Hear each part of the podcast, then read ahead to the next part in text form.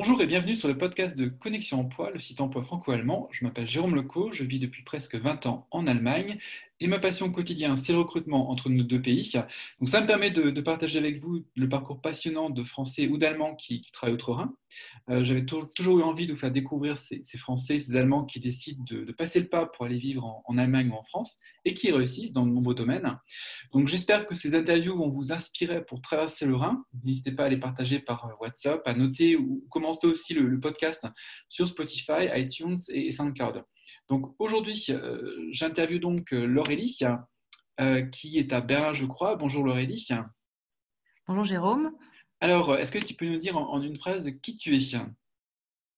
Oui, avec plaisir. Donc, une franco-allemande installée à Berlin depuis 15 ans avec un profil juridique et spécialisé dans les ressources humaines. D'accord, donc tu, dis franco-allemande. Est-ce que tu, as été éduqué plutôt en Allemagne ou en France? Est-ce que tu te sens vraiment sur les deux cultures ou alors est-ce que, est que tu te sens plutôt française qu'allemande Comment tu vois les choses? Alors, c'est un petit peu particulier car je viens d'une famille franco-allemande, ma mère étant allemande et venant de Rhénanie, mais j'ai grandi en France. Je suis partie euh, en Allemagne lorsque j'avais 20-21 ans. Mmh. Donc, je, dirais un petit peu des deux. Je, me considère euh, comme une Française avec deux patries. Il y avait déjà beaucoup de, choses que tu connaissais sans doute de l'Allemagne, si tu étais au contact aussi de, ta famille allemande auparavant, j'imagine. Oui, bien sûr, euh, avec euh, toute la culture allemande, la langue également, mm. certaines festivités comme, comme le carnaval, des, des, fêtes qui sont bien sûr connues en, en, France, mais qui ne sont pas fêtées de la même manière. Donc, c'était des choses avec lesquelles euh, j'ai eu des contacts depuis, que, depuis toute petite. Mais quand tu étais au moins parfaitement intégrée, j'imagine, dans la région de Cologne, mais il y a peut-être dû y avoir un petit décalage euh, culturel, je dirais, avec euh, Berlin qui ne ferait pas, pas, vraiment le carnaval. exactement. je, ne pense pas avoir eu du, mal à m'intégrer en Allemagne, puisque j'ai voilà, eu un contact avec, avec l'Allemagne depuis toute petite. Mais si choc culturel il y a eu, euh, ça va être plus, ça, a plus été avec la lié à la différence entre euh, la région de Cologne et la région berlinoise. C'est vrai que j'ai eu déjà du mal au début à comprendre euh, le dialecte. Je pense que c'était lié à, mes, mes, compétences linguistiques, on va dire. J'avais encore besoin de, de, de, faire, de, de m'améliorer à ce niveau-là. et oui, une certaine manière de, de, voir les choses, de, se comporter qui est très différente euh, entre Berlin et Cologne. Qu'est-ce qui t'a marqué au début à Berlin Qu'est-ce qui t'a marqué au début à Berlin Qu'est-ce que tu as remarqué euh, immédiatement? Alors, il y a un, côté très direct mmh. euh, des Berlinois, c'est-à-dire que si quelque, s'ils ont quelque chose à dire, ils ne vont pas hésiter à le dire. Mmh. et c'est finalement quelque chose que je me suis approprié qui correspond assez à ma, personnalité, personnalité, finalement, mais c'est vrai que euh, au départ, euh, ça m'a un petit peu étonnée. Tu étais arrivé dans quel cadre à Berlin euh, C'était uniquement pour ton premier job ou c'était déjà dans les études? Alors, ça s'est fait via mes études de droit franco-allemand, qui mmh. intégraient au moins trois semestres à l'étranger. Et je me suis donc installée en 2005 à l'université de Potsdam pour y faire mon master en droit de l'Europe. Euh, donc, déjà en raison de la réputation de l'université, mais également pour sa proximité avec Berlin, que j'avais visité quelques années auparavant. Et euh, donc, tu, tu, as découvert peut-être les Vorlesungen allemands ou alors les, les, euh, les, la, je dirais la méthodologie allemande vis-à-vis des étudiants. Alors là aussi, est-ce que tu as, as, remarqué des différences par rapport aux cours magistraux français? Ah oui, oui, totalement. Euh, c'est vrai que l'université, enfin le système universitaire euh, français, euh, du moins en droit, est à mon avis assez scolaire. c'est vrai qu'il y a une certaine obligation de présence qu'il n'y a pas du tout en Allemagne. donc c'était très surprenant pour nous, étudiants français, qui arrivaient et à qui on disait qu'ils n'étaient pas obligés de de participer euh, aux cours magistraux, mais du moins, s'ils étaient là, de participer. Et c'est vrai que c'est quelque chose qui m'a beaucoup plu, euh, qui permettait en fait de travailler seul ou en groupe, du moins de son côté, et ensuite d'échanger euh, avec les autres étudiants, avec le professeur en cours. Je crois que c'était une manière d'appréhender la matière juridique beaucoup mieux finalement, beaucoup plus pratique. Et est-ce que tu, un aspect pratique, quand tu es arrivé à Berlin, est-ce que tu as cherché un appartement en colocation ou alors tout était déjà organisé par, par l'université? Tu habitais plutôt à Potsdam ou à Berlin? Alors, j'ai d'abord habité à Potsdam. J'ai eu la chance de partir dans le cadre de l'université franco-allemande. C'est similaire au programme Erasmus. Mmh. et donc, il y avait déjà eu une colocation d'organiser sur place au sein de l'université de Potsdam je dois avouer que je suis. J'ai déménagé à Berlin assez rapidement, au bout de neuf mois. C'est une ville qui m'a toujours beaucoup plu. Mhm. Donc, euh, j'ai déménagé ensuite dans le quartier de Wedding. Ah, d'accord. Vivre, vivre la, comment dire, la vie berlinoise, c'était peut-être plus attirant que. Enfin, Potsdam est, une, belle, est une belle petite ville, mais euh, au niveau de la vie étudiante, c'est peut-être euh, Berlin qui attire, attire plus. Ça m'attirait plus. mon compagnon, qui est devenu mon mari, mhm. habitait également à Berlin. Donc c'est vrai que ça s'est fait de manière assez naturelle et, euh, j'ai toujours aimé Berlin.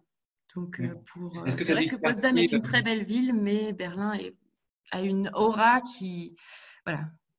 Est-ce qu'il y a des quartiers qui te, qui te plaisent? J'imagine que tu vis depuis plus de dix ans, il me semble, à, Berlin, et tu as dû voir aussi évoluer la ville. Mais est-ce qu'il y a des quartiers qui te, qui te plaisent en particulier? Le quartier qui me plaît particulièrement est celui dans lequel j'habite. Il s'agit de Neukölln. Mmh. Euh, qui a, pendant des années n'a pas eu très bonne réputation. Euh, et pourtant, c'est un quartier dans lequel j'adore vivre, avec le mélange des cultures, euh, avec beaucoup de gens qui, communiquent les uns avec les autres, avec un côté assez authentique également. c'est un quartier où il y a beaucoup de possibilités pour sortir. Euh, voilà, en tant que jeune mère de famille, c'est un petit peu plus compliqué, mm. mais euh, j'aime bien avoir cette, euh, ce, côté, ce, dynamisme à côté de moi. Est-ce que tu as vu une évolution justement dans, les, dans la population à Berlin, dans le, autant sur le marché du travail que dans la population? C'est vrai que quand on se promène à Berlin, je, suis toujours étonné de, de, me rendre compte que, que, dans le centre de Berlin, tout du moins, on entend sans arrêt parler anglais. Je ne sais pas si c'est uniquement les, les touristes, oui. aussi obligeant des gens qui y vivent.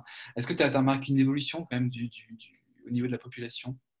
Oui, alors il y a eu euh, une évolution notable à mon sens. Euh, je suis arrivée en 2005, une époque à laquelle, euh, lorsqu'on disait qu'on s'installait à Berlin, il n'y avait pas beaucoup de réactions. C'est vrai qu'en France, on disait Ah bon, je ne connais pas. Maintenant, quand on dit à l'étranger qu'on appelle, qu'on habite à Berlin, euh, c'est tout de suite euh, signe qu'on vit dans une, ville incroyable, euh, ce qui est vrai hein, pour le coup, mais c'est assez intéressant de voir comme ça l'évolution. Et puis on entend beaucoup plus parler anglais qu'avant, ça c'est sûr, à Neukölln aussi on voit, tu as, dû voir aussi euh, euh, certainement débarquer beaucoup de, start-up. L'environnement économique a, beaucoup évolué depuis, euh, depuis 10 ans à, Berlin.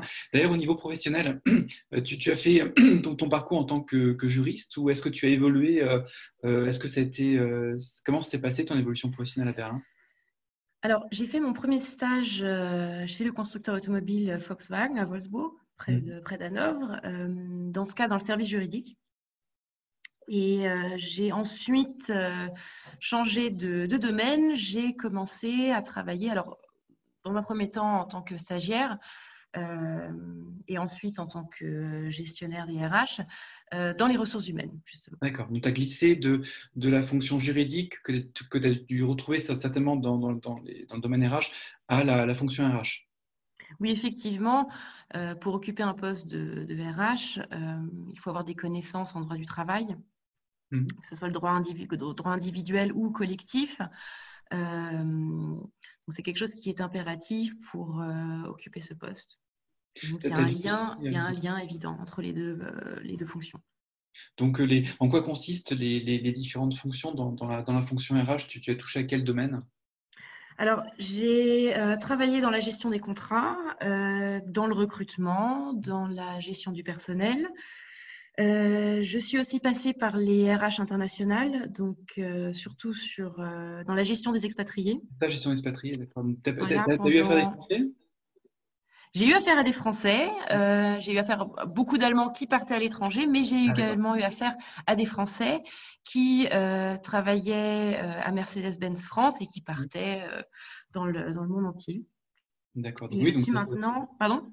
Ça doit être assez passionnant de, traiter les cas de, de, personnes qui partent pour régler leurs problèmes, tous les problèmes juridiques concernant l'expatriation. et oui, c'est très intéressant, euh, surtout euh, quand il, euh, il s'agit de, de gérer, des expatriés qui n'ont aucun lien avec l'Allemagne. C'est-à-dire que, par exemple, un, Français qui part à Dubaï, donc il n'y a aucun lien mmh. avec le, le, système juridique que je, que je connais.